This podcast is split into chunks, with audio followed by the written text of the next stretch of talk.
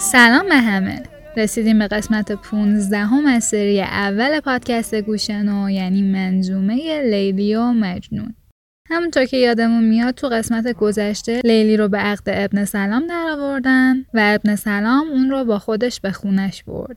اما لیلی دست رد به سینش زد و انقدر در فراغ مجنون زاری کرد تا همه از رازش باخبر شدن.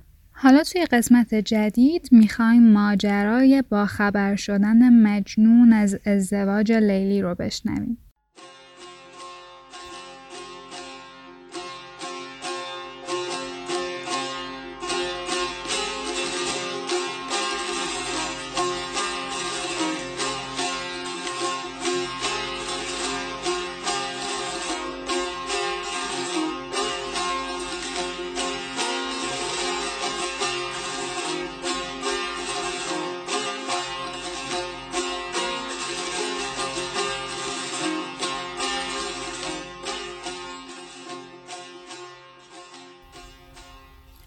خبر یافتن مجنون از شوهر کردن لیلی و شکایت او با خیال لیلی.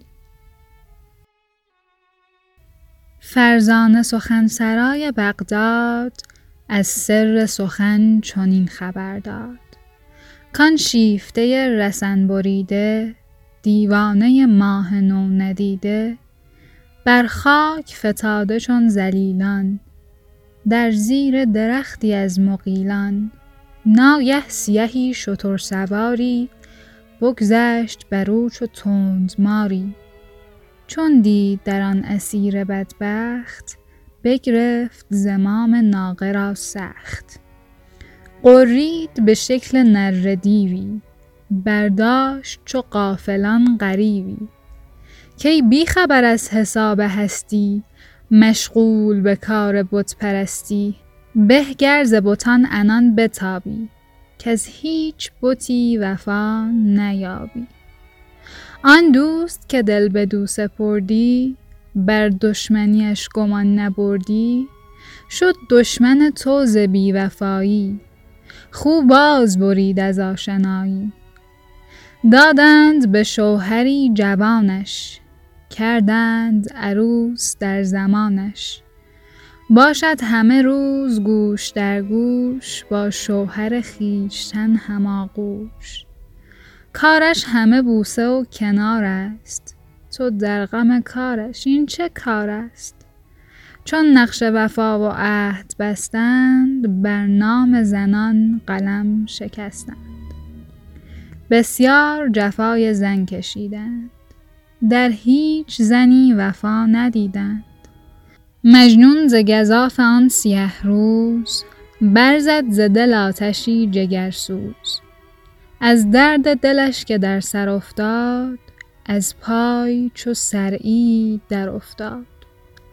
افتاد میان سنگ خاره جان پاره و جامه پاره پاره.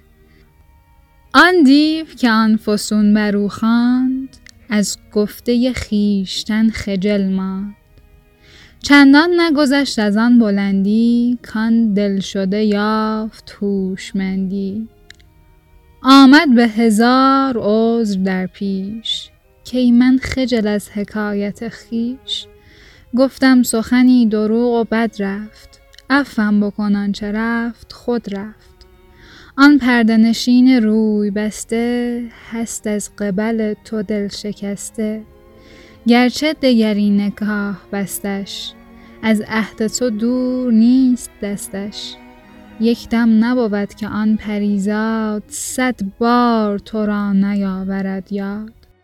شویش که ورا حریف و جفت است سر با سر او شبی نخفته است.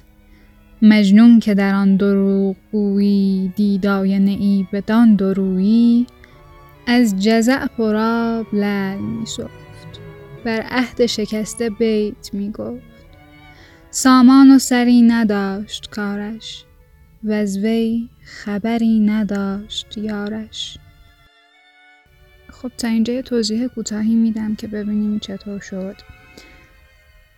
میگه که مجنون توی یک بیابونی مثل همیشه افتاده بود زیر یک درخت خارداری که مخصوص مناطق کویریه که یک شطور سواری داشته از اونجا رد می‌شده اونو می‌بینن بعد می‌بینه که این خیلی بدبخت و زار نشسته اونجا عصبانی میشه زمام شطورش رو محکم نگه میداره که شطور بیسته و سر مجنون فریاد می‌کشه. میگه تو که همش مشغول بوت پرستی هستی چون لیلی رو همه می‌دونستن که در حد یک بوت میپرسته واقعا. مجنون. میگه تو که همش مشغول این کار هستی به نفعته که روی از همه این بوت ها برگردونی. به خاطر اینکه اینا هیچ کدومشون وفا ندارن. اون کسی که تو دوستش داشتی شک نداشتی که هیچ وقت بهت خیانت نمی‌کنه و همیشه با تو خواهد بود. الان رفته با یه نفر دیگه ازدواج کرده. صبح تا شب در گوشه همن و مشغول بوسه و کنارن. تو اینجا در غم اون آدم نشستی. چه کاریه؟ پشت خودتو جمع کن. بعد می‌بینه که مجنون خیلی حالش بد میشه. مثل سر یا قش می‌کنه و وقتی که این حالت مجنون می‌بینه از حرفش خیلی پشیمون میشه. خب واقعا هم دروغ گفته بوده دیگه. بهش میگه که آقا من معذرت می‌خوام واقعا.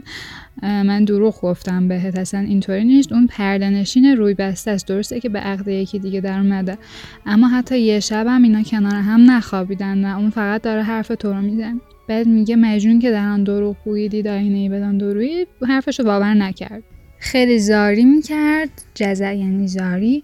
و از این زاری گوله های اشکش که میریخت می‌شد باش یک سنگ رو تراش داد. و لیلی هم که کاملا از حال مجنون بیخبر بود. یک توضیحی هم من بدم در مورد اصطلاحی که قبل تر به کار رفت. اینجا که میگه چون نقش وفا و عهد بستند بر نام زنان قلم شکستند تصویرش اینه که وقتی داشتن در مورد وفا و عهد چیزی می نوشتن وقتی به اسم زنان رسید متن اون قلم شکسته شد. یعنی حتی قلم هم روی زنا اعتبار و حسابی نمی‌کنه.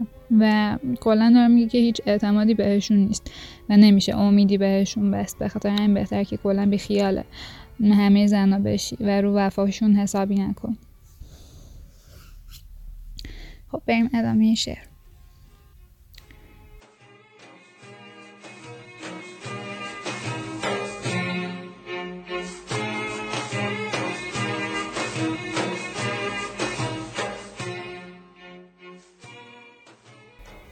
مشاطه این عروس نوعهد در جلوه چنان کشید این مهد. کان مهد نشین عروس جماش رشک قلم هزار نقاش. چون گشت به شوی پای بسته بود از پی یار دل شکسته. غمخواره او غمی دگر یافت کس کردن شوی او خبر یافت. شد سوی دیار آن پریروی باریک شده زمویه چون مو. با او به زبان باد می گفت کی جفت نشاد گشته با جفت. گیرم دلت از سر وفا شد آن دعوی دوستی کجا شد؟ من با تو به کار جان فروشی کار تو همه زبان فروشی. من مهر تو را به جان خریده تو مهر دگر کسی گزیده. گر با دگری شدی هماغوش ما را به زبان مکن فراموش. غم در دل من چنان نشاندی کازرم در آن میان نماندی. از خوبی چهره چنین یار دشوار توان برید دشوار. تدبیر دگر جز این ندانم. کینجان به سر تو برفشانم. خب داره میگه مشاطه این عروس نوعه در جلوه چنان کشید. این مهد کان مهد نشین عروس جماش رشک قلم هزار نقاش. مشاطه این عروس نوعهد هیچ کس نه مشاطه یعنی آرشگر هیچ کس نمی‌تونه باشه به غیر از خدا. به خاطر اینکه تو بیت بعدی داره میگه این عروس جماش. جمعش یعنی زیبایی شورانگیزی داشته. داره میگه انقدر زیبا بوده که همه نقاش ها به صورتش حسادت می‌کردن. چون هیچ کسی غیر از خدا نمی‌تونه همچین تصویری رو بکشه. چون گشت به شوی پای بسته بود از پی یار دل شکسته. پای بسته بود برای شوی گشتن. برای ازدواج کردن مجبور بود. هیچ چاره دیگه ای نداشت. در عین حال دلش هم شکسته بود از اینکه نمی‌تونست با یار خودش باشه. بعد داره میگه مجنون وقتی خبر یافت از این اتفاق شد سوی دیار آن پری روی باریک شده زمویه چون موی. گفته بودیم که در گذشته شد رو به جای رفتم خیلی استفاده می‌کردم. داره میگه مجنون رفت به سوی اون پری روی در حالی که از شدت مویه و ناله و زاری مثل یک تار مو باریک و لاغر شده بود. با او به زبان باد می‌گفت. به زبان باد می‌گفت یعنی این پی که بین این دوتا باد بوده چون اینا که نمی‌تونستن مستقیم هم حرف بزنن. پس مجنون مثلا داشته با خودش حرف می‌زده در واقع و انتظار داشته باد صداشو به گوش لیلی برسونه. گیرم دلت از سر وفا شد. آن دوی دوستی کجا شد؟ گیرم که تو بیخیال وفا شدی. اصلا کاری به وفاداری نداریم. ادعای دوستیت کجا رفت؟ چرا تا این حد به من خیانت کردی؟ من دارم جونم برای تو میدم. کار تو همه زبان فروشی. تو فقط واسه من زبون بازی کردی. با حرفات منو گول زدی. من مهر تو رو با جانم خریده بودم اما تو مهر کس دیگه ای رو انتخاب کردی. حالا که با یه آدم دیگه هماغوش شدی حداقل به زبان اسم منو فراموش نکن. اسممو یادت نگه دار تو طوری غم تو دل من نشوندی که دیگه هیچ شرم و حیایی واسه من باقی نمونده و من نمی‌تونم از یاری که چنین چهره زیبایی داره بگذرم. میگه از خوبی چهره چنین یار دشوار توان برید دشوار. تو انقدر زیبایی که من نمی‌تونم از چنین یاری بگذرم و هیچ چاره دیگه ای ندارم به جز اینکه جان به سر تو برفشانم. یعنی که خودم به خاطر تو بکشم.